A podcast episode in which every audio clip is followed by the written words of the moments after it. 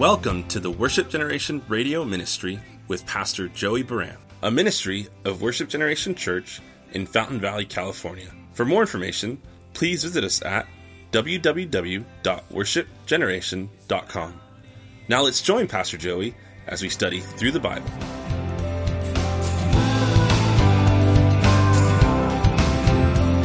There's so much more than we can see.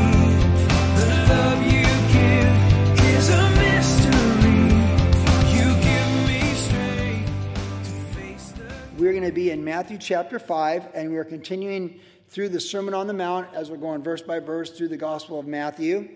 And we've covered the Beatitudes. So Jesus sat down on the mountaintop to teach his disciples. There's a huge multitude, and anyone that wants to come and hear, they can hear, but we know he's really targeting disciples, people who are serious about following him and letting him be their Lord and Savior.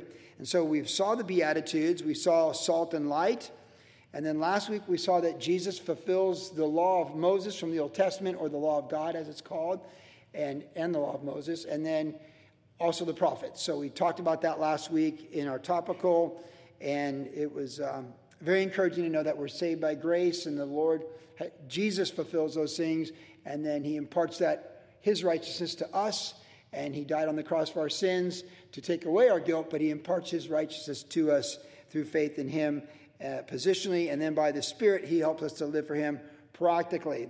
And so with that in mind, as we come to verse 21, we're going to go through five sayings where he says, you've heard it said of old. So he's quoting the law. So now he's going to quote the law. And then he's going to say, but I say to you. So he's taking for them, the Jewish people contextually, they would have had the understanding of the Torah, or the law of Moses, the law of God. And a couple of these are the Ten Commandments, and other ones are just that were there in the law between Genesis and Deuteronomy in the Old Testament. And he says things at how they would have understood it. So I say, hey, you heard it said this way, but I say to you. So he's going to take, because he just said, unless your righteousness exceeds the righteousness of the scribes and Pharisees, you're coming up short. So he's already shown that outward religion is of no value before the Lord. And so now we know he's always drawing people to himself. And so now he's going to take the disciples deeper to understand it's not what we see the exterior, but it's really the interior and the heart that the Lord's going after. And so tonight we're going to go through these five statements. You've heard it said, and then there's a parenthetical one for adultery and marriage as well. And so we'll get that as well on divorce. But we're going to go through them verse by verse. And so we pick it up tonight, beginning with this whole idea, but I say to you, that's the key phrase. That's our topic tonight, but I say to you. So Jesus wants us to go deeper. There's something more than what we think of just exterior religion. There's another gear. There's kingdom character, and Jesus teaches it, and Jesus lived it, and he empowers us to be it by his Spirit. Verse 21. You've heard that it was said to those of old, you shall not murder, and whoever murders will be in danger of the judgment. But I say to you that whoever is angry with his brother without cause shall be in danger of the judgment, and whoever says to his brother, Raca, shall be in danger of the council, but whoever says, you fool, shall be in danger of hellfire. Therefore, if you bring your gift to the altar, and there remember that your brother has something against you, leave your gift there before the altar. Go your way, first be reconciled to your brother, and then come and offer your gift. Agree with your adversary quickly while you are in the way with him, lest your adversary deliver you to the judge hand you over to the officer, and you be thrown into prison. Surely I say to you, you will by no means get out of there till you've paid the last penny. So this first one, you've heard it said, comes, of course, from the Ten Commandments. You shall not murder. The idea of premeditatedly killing someone and taking their life from them, which is just horrific to really even think of, whether it's violent crime that we're aware of that might happen in a civil society where people do violence, and that's why you gotta have law enforcement and the judicial system and prison system and all that stuff. And it's a reality that people kill people premeditatedly, murder. And sometimes people kill people by accident. Some people kill people through foolishness and folly, like a DUI, and you've had previous DUIs, and then you've already got that against you, and then on your fourth DUI, you kill people and you hit them in a traffic accident, and you kill some teenagers, and you're being tried for second-degree murder. So we know in our culture, in our society, there's various degrees of murder, how premeditated it was, or the accountability of it, or even in the law of God, we see manslaughter, where they had the cities of refuge, where you could go when someone wanted to avenge a death, that you could go there and have a trial, if you will, to determine it really was an accident, it wasn't premeditated, it was just a horrible accident, and the Lord and cultures draw a distinction between death by accident versus premeditated. But this is murder. We know that most murders occur, people killing people they know. 4 out of 5, for sure. The random murder is more random. Most people that are murdered by someone they know for various reasons. Could be a coworker, could be a former relationship, it could be usually one of those two, or a neighbor, a building animosity between neighbors. A good friend of mine, Randall Kim, who I competed against in pro surfing back in the 80s, he was the Billabong rep. He was a rep for Billabong, Hawaii, and he was murdered in cold blood along with his wife over the parking space in front of their house. It was an ongoing dispute with a neighbor, and it was going back and forth, and you just never know. This is why your wife tells you guys, diffuse the situation, don't accentuate the situation. And it's just so sad when I heard that Randall Kim was and his wife were killed. They were killed by over the parking. Just, you know, and so you think, who would kill over that? Well, someone did. And we just know that's the way it goes sometimes.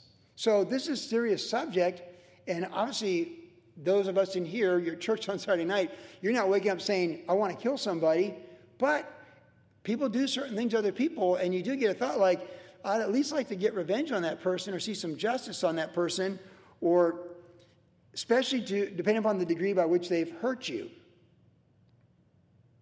then you would feel that. You could feel certain ways, and it gets anger, and then it goes from there. The Bible tells us not to let the sun go down on your anger, but to work through it.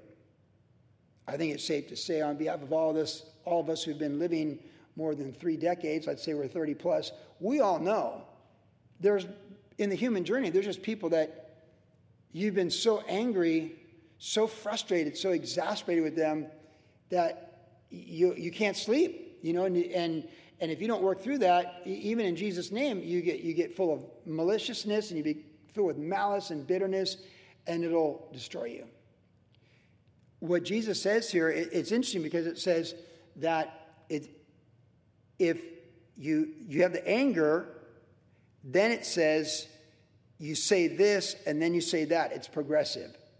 And we know that out of the abundance of a heart does a woman speak or a man speak. So we know our words can reveal a lot about us.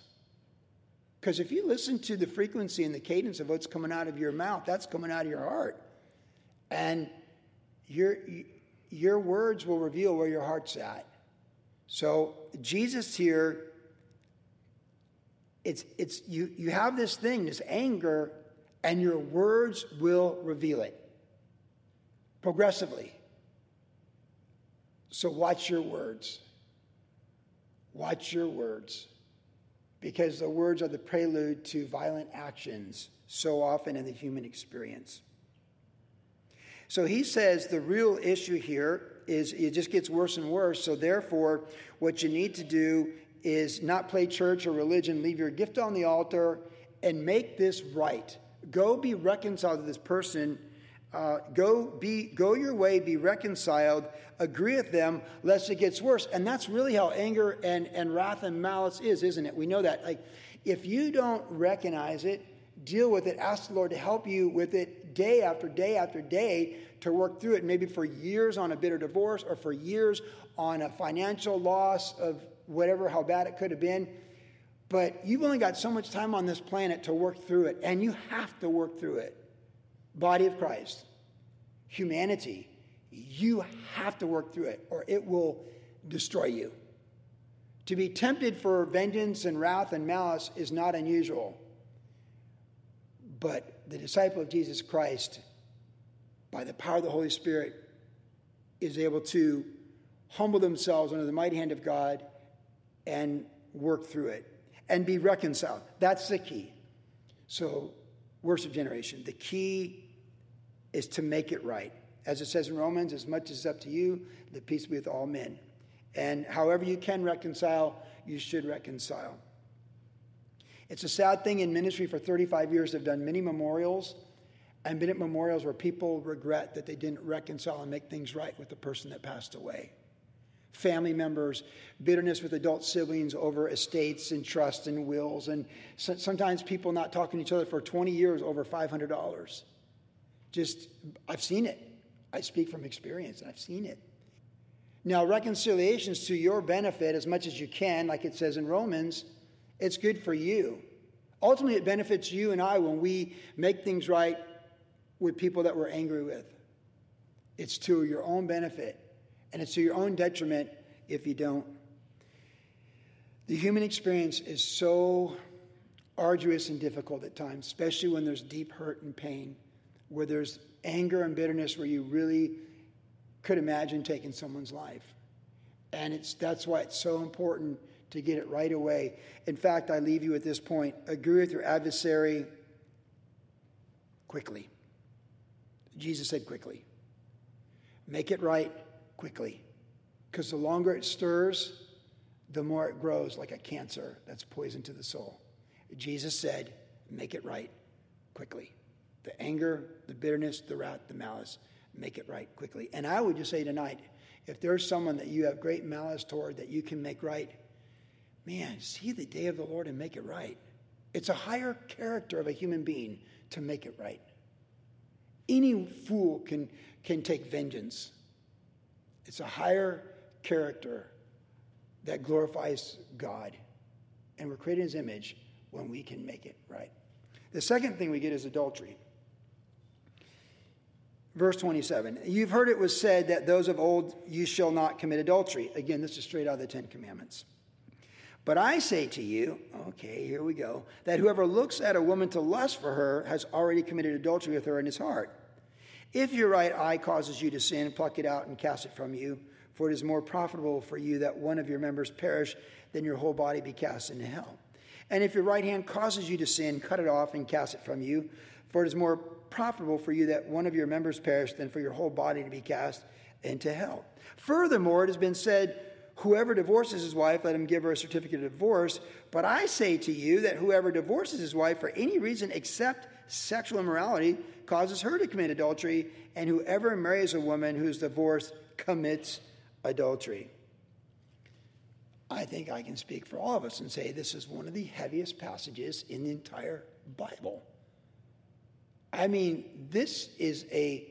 First of all, when you think of how many times Jesus taught things, and, we had the four Gospels, and you look at the apostolic writings of the pastoral epistles and the book of Acts, you never get a hyperbole like this one. I mean, obviously, Jesus isn't teaching us to poke our eyes out and cut our hands off. He's using hyperbole, but it is really strong hyperbole.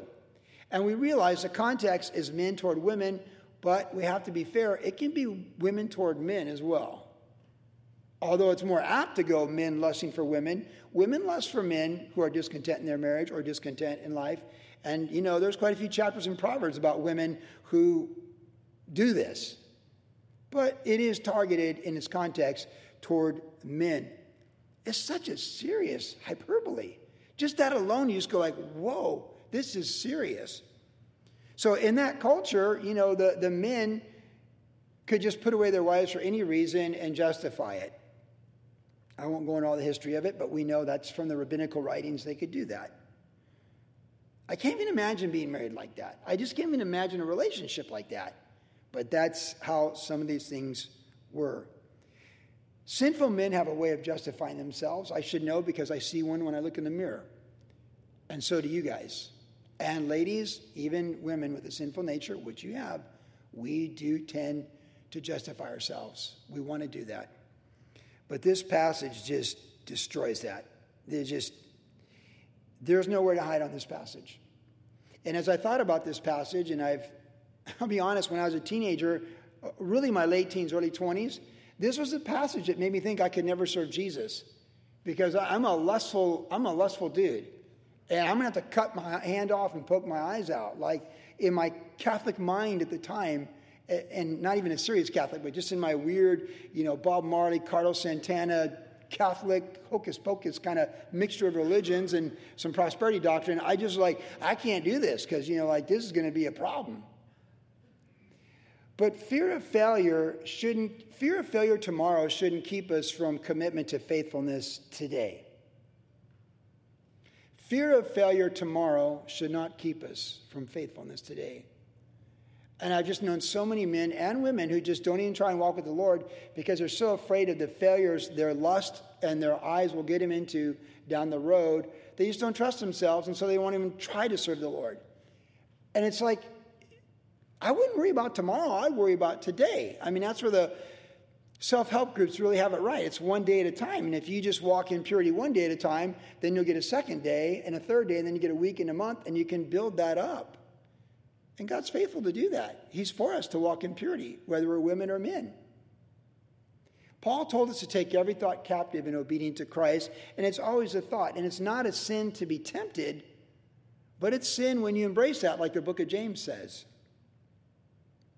And I realize, the devil wants to isolate you and think you're the only person that gets these kind of thoughts. No, he comes after everybody like Nebuchadnezzar with a battering ram. He'll lay siege to your mind. And he'll give you thoughts that you wouldn't even think of. And the way you really know you wouldn't think of them is because you want to get rid of them and take them captive to the Lord. And it's a battle. And it's a battle you need to fight. But this is what I was thinking about with marriage.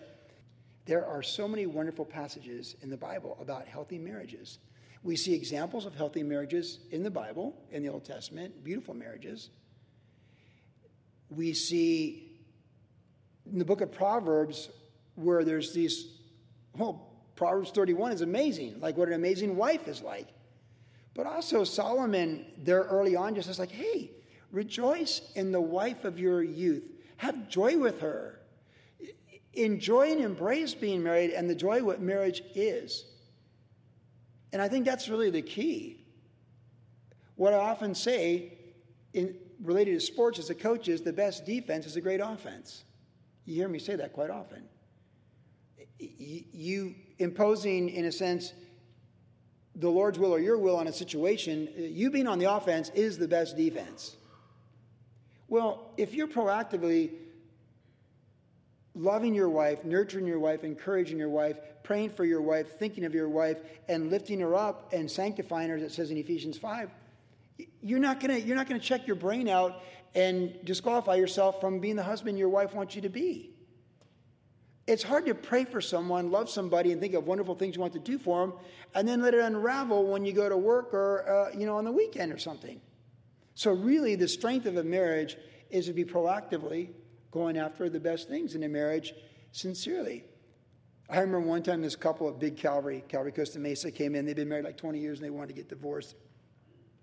I've shared this story a few times, but it's so clear in my mind. I met them in the sanctuary and they came in the front office and hey, Joey, you're the guy, you go in there. And they were so upset with each other. They literally it was serious. And I listened to him.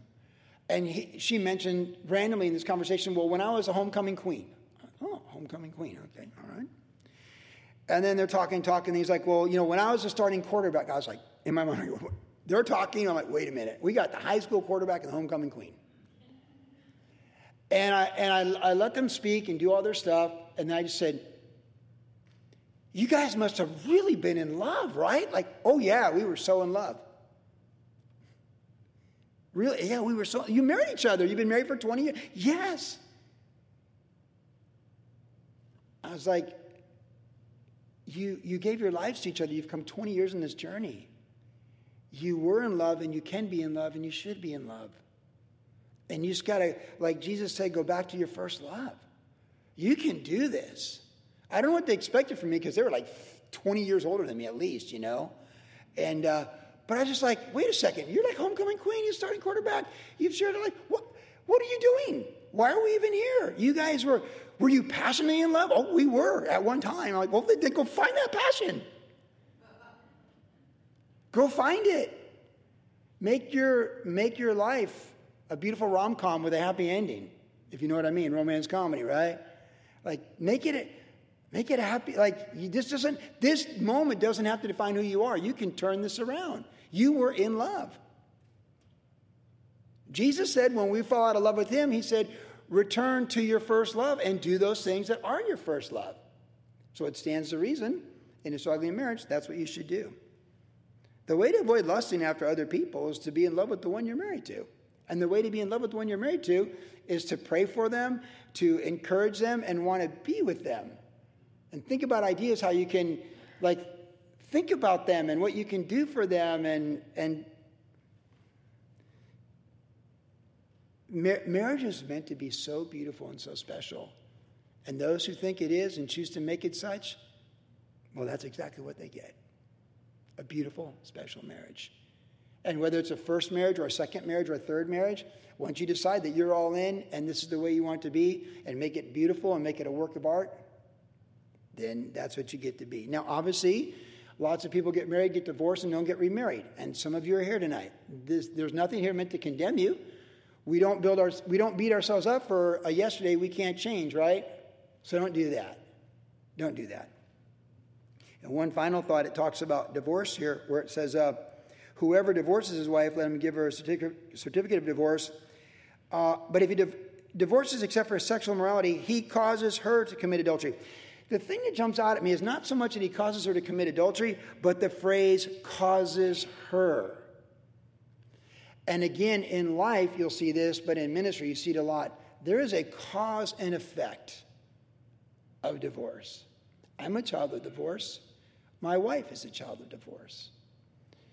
There is a cause and effect of divorce. There's a cause and effect from infidelity on the marriage, on the children.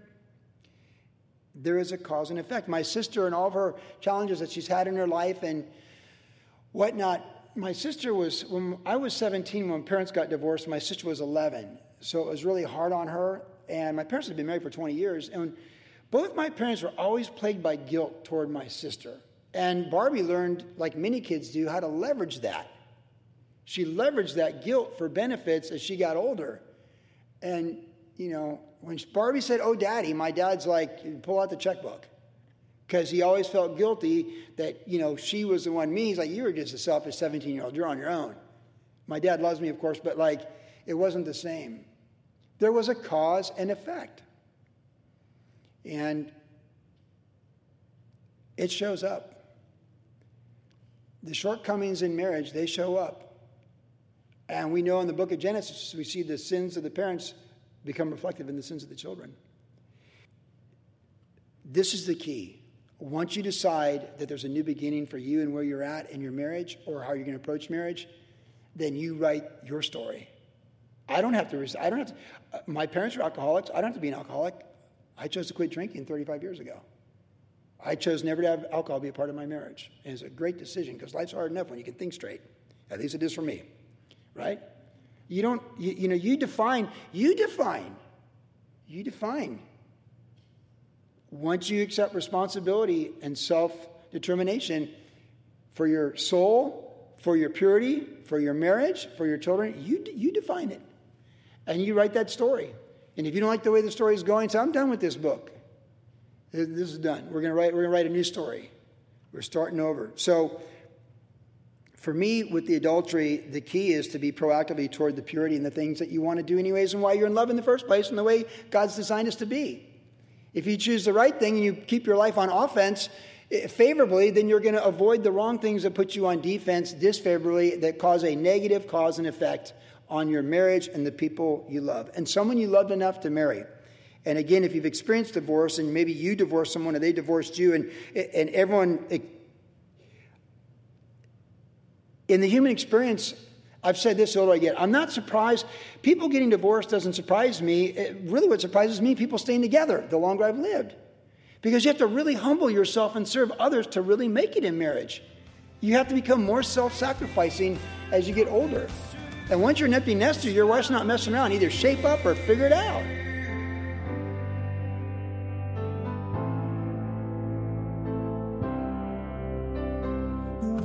You've been listening to the Worship Generation Radio Ministry with Pastor Joey Baran. If you would like more information about the ministry of Worship Generation, visit us online at www.worshipgeneration.com, where you can listen to the podcast of today's entire message. You can also find us on Instagram, Facebook, and our church YouTube channel. Worship Generation is located at 10350 Ellis Avenue in Fountain Valley, California. Our service times are Saturday evenings at 6 p.m. and Tuesdays at 7 p.m. For more information about Pastor Joey personally, you can follow him on his Instagram, Facebook, or YouTube channel. Thanks for listening, and God bless.